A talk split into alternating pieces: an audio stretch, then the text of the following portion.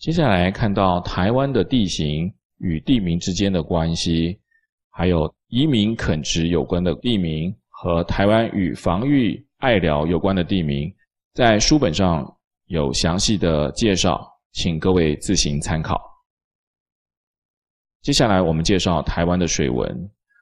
台湾有大小水系一百五十一条，主要的河流有十九条，超过一百公里上的河流有六条。以下为各位介绍：浊水溪是台湾第一长河，总长一百八十六公里，发源于合欢山，提供嘉南大郡水源。高屏溪为台湾第二长河，总长一百七十一公里。发源于玉山，主流为南北走向的老农溪。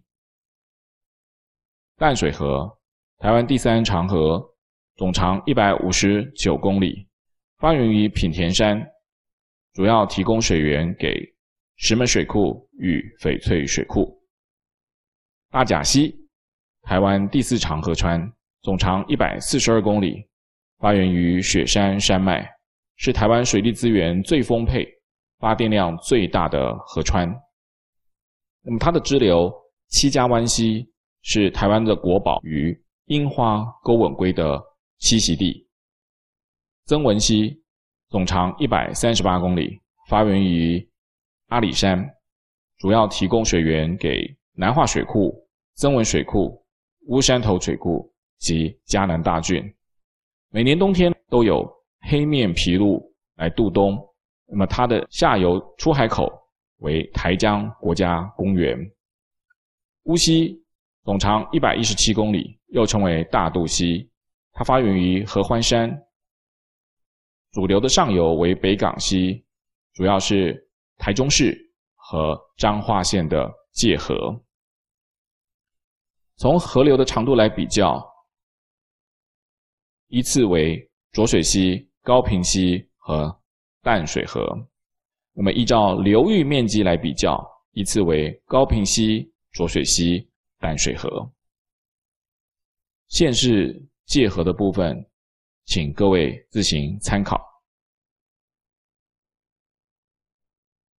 台湾河流的特性是泥沙含量高、湍急短促，而河川的输沙量受到河道坡度的影响，所以无法有效的蓄水。台湾水力发电的核心主要是来自于大甲溪和浊水溪，合计占全台百分之六十八的水力发电电量。接下来我们看河岸特质，主要有河蚀地形、河积地形和河蚀与河积都出现的地形。河蚀地形最有名的就是太鲁阁峡谷，经过立雾溪的切割。河积地形。主要是河流在流速较缓的河谷、河床、河岸或河口的部分产生堆积，流幅变宽。例如说，在花东纵谷、南阳平原的冲积扇，河蚀河积地形主要的表现在于河阶或曲流。主要的表现在于河阶，例如桃园大溪、台东鹿野，或者是曲流，秀姑峦溪为最主要的典型代表。接下来我们看水库。曾文水库是台湾第一大水库，主要利用的河川是曾文溪。翡翠水库是台湾第二大水库，主要的水流来自于北势溪、新店溪的支流。它也是首座由国人自行设计完工的大型水库。石门水库为台湾第三大的水库，主要的河川来源是。大汉溪。德基水库位于大甲溪的上游，是台湾海拔最高的水库。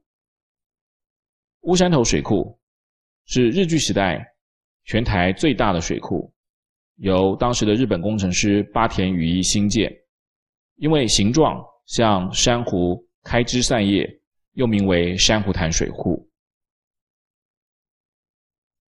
那么这里请注意。水库的兴建会导致河流的出海口海岸后退，最主要的原因是因为沙量减少。典型的例子为浊水溪口，每年都不断的向后退缩。接下来我们看湖泊，日月潭主要的类型是构造湖，由断层造成，是台湾最大的天然湖泊。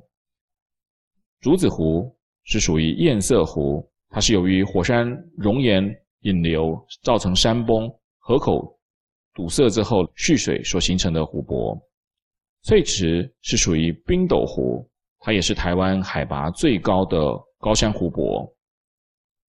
嘉明湖是属于冰斗湖，是台湾第二高的高山湖泊，又被称为天使的眼泪。翠峰湖是台湾最大的高山湖泊，海拔一千八百四十公尺。接下来我们介绍台湾灯塔。台湾的灯塔由两千零一十三年之后，由交通部为主管单位，其中最东边为三貂角灯塔，最西为澎湖花屿灯塔，最北为富贵角灯塔。最南为鹅銮鼻灯塔，鹅銮鼻灯塔也是世界上少有的武装灯塔。台湾最早的灯塔是设于澎湖县西屿乡的渔翁岛灯塔。接下来我们介绍台湾温泉。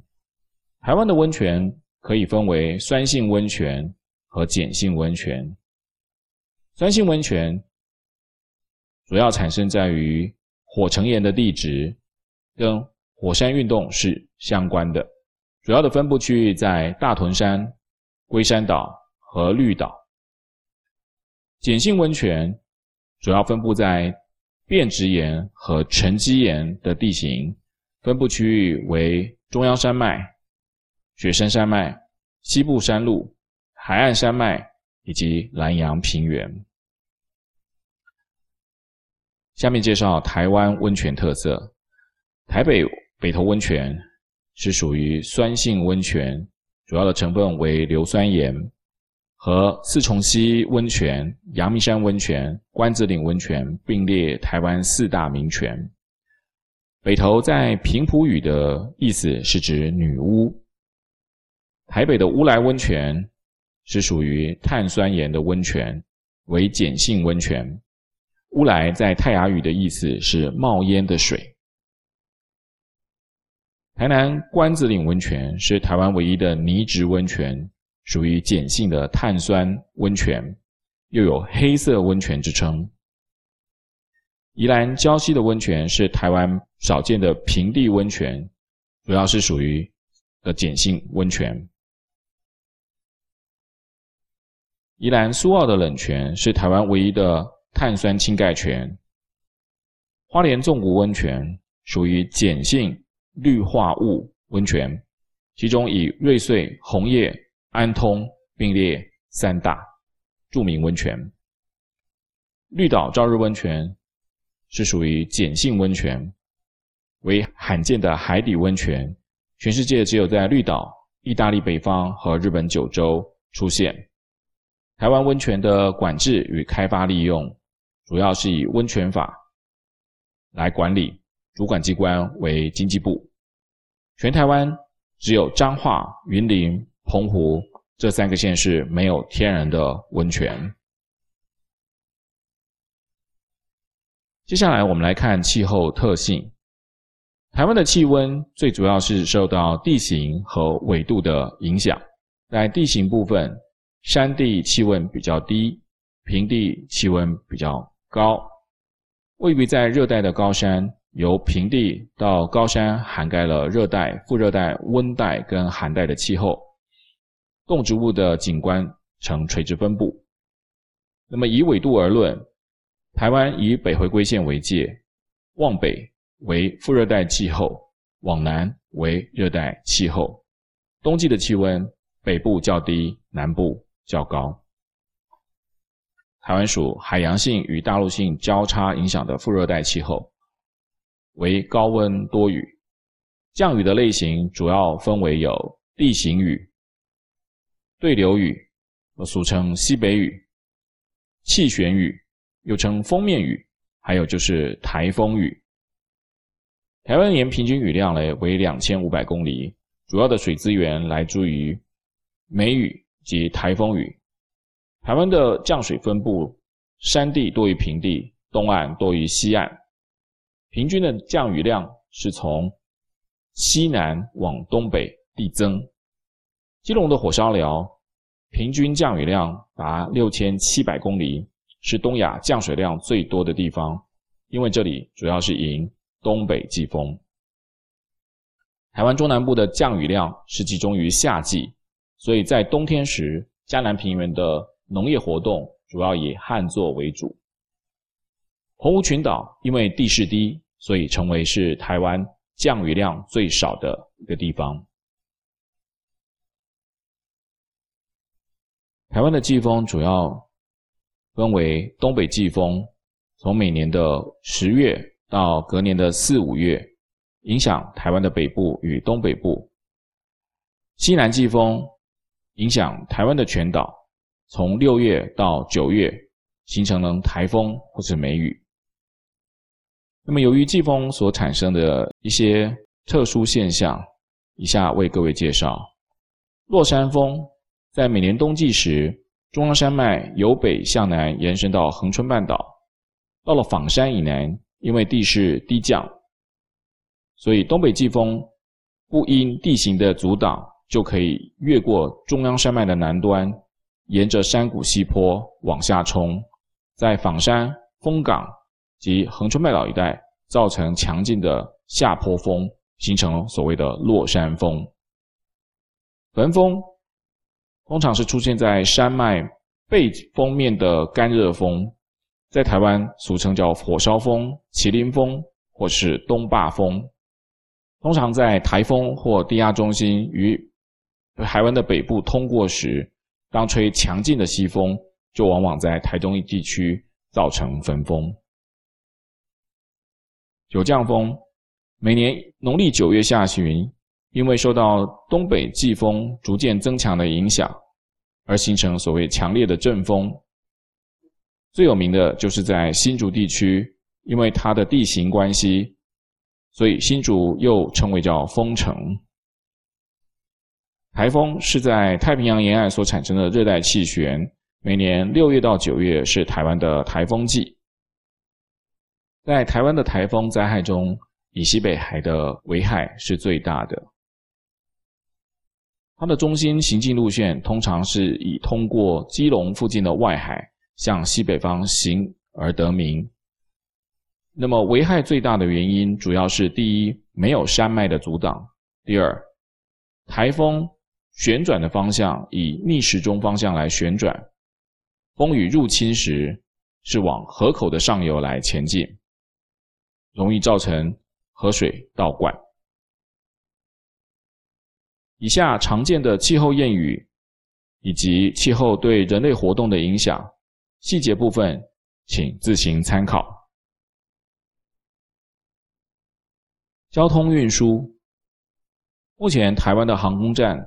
总共分为五个等级，共十七座。